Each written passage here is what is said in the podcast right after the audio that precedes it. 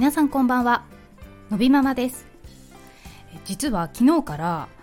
コンデンサーマイクというものを導入したんですね。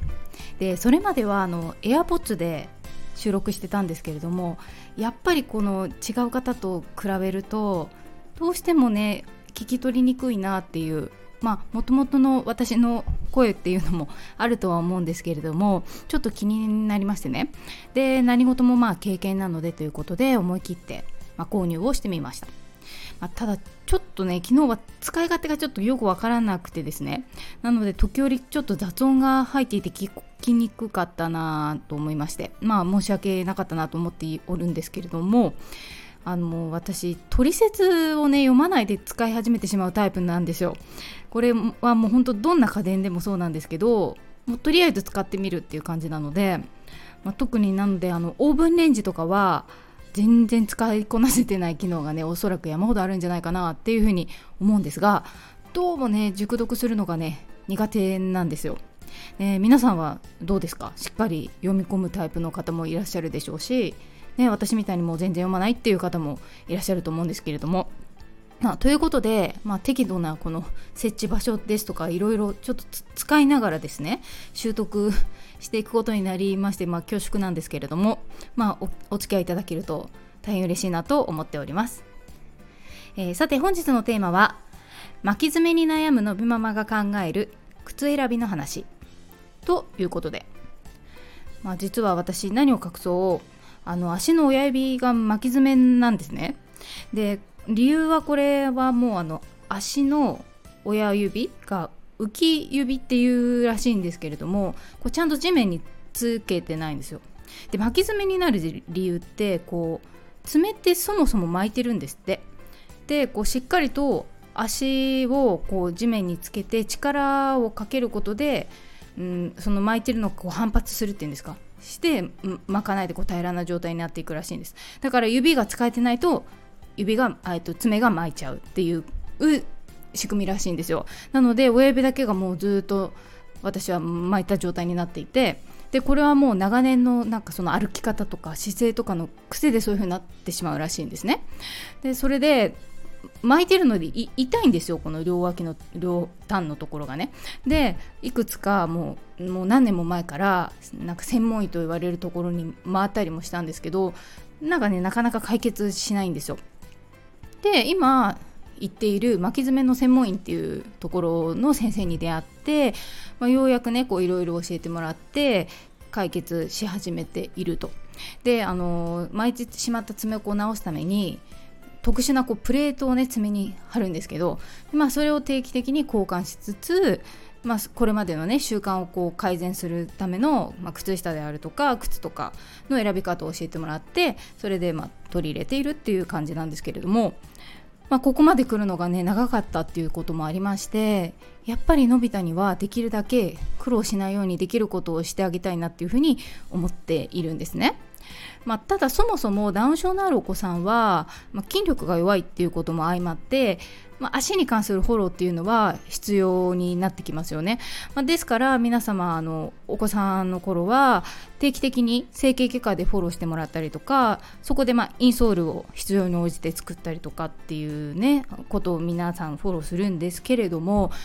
たまに街中とかでね成人したダウン症の方をお見かけした時にもう靴のこう後ろから見た時にかかとの内側の部分がもう極端にすり減った靴を履いていたりするのをねお見かけしたことがあるんですよ。でそういうのをの拝見するとやっぱり子供の時だけじゃなくてやっぱ成人になってからもフォローが必要だと思うんですよね。でそもそも日本はその障害のあるなしにかかわらず、まあ、足育っていうもの足を育てると書く足育っていうのがすごく遅れているっていうことなんですね。でおそらくそれもあって私のように、まあ、特に障害があるわけじゃないんだけれども足に問題を抱えているっていう人は多いんじゃないかなというふうに思うんですね。ですのでもう私 自身も日々ね有力情報はもう随時募集中っていう感じでもうあのいつもね探してるような状態ではあるんですけれども、まあ、ひとまず今回はいろいろな方のね意見を参考にたどり着いた、まあのび太の靴選びに関する話をしてみようかなというふうに思います。でのび太も整形外科に定期的に定期的に通ってはいますしあとはあの PT という理学療法士の方に見ていただく、まあ、療育も受けていた時期あるんですけれどもいずれの方にもねこう靴についてこう質問しても具体的なアドバイスっていうのがいただけないんですね。で、まあのび太くんはあの足に大きな問題がないので靴は何でもいいですよみたいな風に 言われてしまうんですけれども、うん、でも多分靴はねやっぱ大事だと思うんですね自分の経験から言っても。ですのであのどういうふうに選んでるかというところなんですけれどもでのび太はあの靴を選び始めてからはもうずっとアシックスの靴のお世話になっています。でおそらくアシックスの靴履いてる靴を履いている方っていうのはたくさんいらっしゃると思いますし思うんですけれどもで私が考えるアシックスのいいところっていうのはねかかとのホールドがしっかりしてるっていうところなんですよ。でこれは2点理由がありまして、まあ、1点目は先ほどお話ししたあの巻き爪の治療院の先生にね大人の靴選びに関してもこうかかとがしっかりしているものっていうのを勧められました。でしっかりしてるってどういうことかって言いますともうかかとのところをこう拳で叩いた時にか硬いって分かる感じ？カンカンってこう硬いって分かる？ような靴。のことをかかとがしっかりしてるっていう風にその先生はおっしゃっていて。であともう一点がその伊勢丹のシューフィッターさんに子供の靴についてねちょっとお聞きした時にやっぱりアシックスを勧められたんですよ。でその理由がやっぱりかかとがしっかりしているっていうことでした。でやっぱり歩行が安定しないうちはアシックスおすすめしますよっていうふうに言われたんですね。ということでもう一切浮気なく未だにアシックスを履いております。でさらにあの止めるマジックテープも2本ベルトの方がしっかり止められるんだそうです。でのび太はねどっちも持ってるんです。1個のも持ってるし2本のも持ってるんですけど、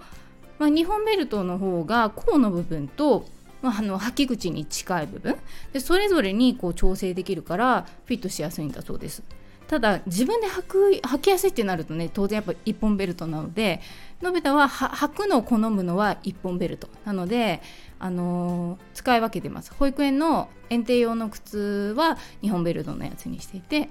まあ、休みの日とかあの歩く外に行く時のは1本ベルトのを使うっていう感じにしてますけど足のためには2本の方がいいみたいです。であとはあのハイカットミドルカットローカットっていう種類があるんですけども今はローカットを履いています。でこれもやっぱ歩き始めの最初はハイカット。で次にミドルカットっていう風に進めていったんですけれどもやっぱハイカットミドルカットって足をがっちりとこう固定するっていう意味でしっかり守るっていう意味ではとても効果があるとは思いますけれどもやっぱその分ご自分もブーツとかこう硬いスキーの靴とか履いてたこととか多分想像すると分かりやすいと思うんですけど膝がやっぱ使えなくなるんですよね。それはデメリットかなっていうふうに思われて。で実際のび太は緑カットに慣れてきた頃にもう歩き方がなんかガンダムみたいな感じで。でそれがなんかちょっと気になってでむしろそれで転んだりするっていうのが目立ってきたんですよ。でそのタイミングでまあローカットにしたところ、まあ、膝も使えるようになって今に至っているって感じなんですね。でまあ先ほどもお話ししましたけどなんか足首がグラグラしてるとかそういう問題がないのでまあであればそういった選択もできるんじゃないかなというふうに思いますね。でそれからこれはあのインスタグラムでフォローさせていただいている方が投稿されていたことなんですけれどもあの靴下ね滑り止めがついた靴下ってあるじゃないですか。お子さんってよく履くと思うんですけど。あれはなんかこう靴を履く時は不向きなんですって。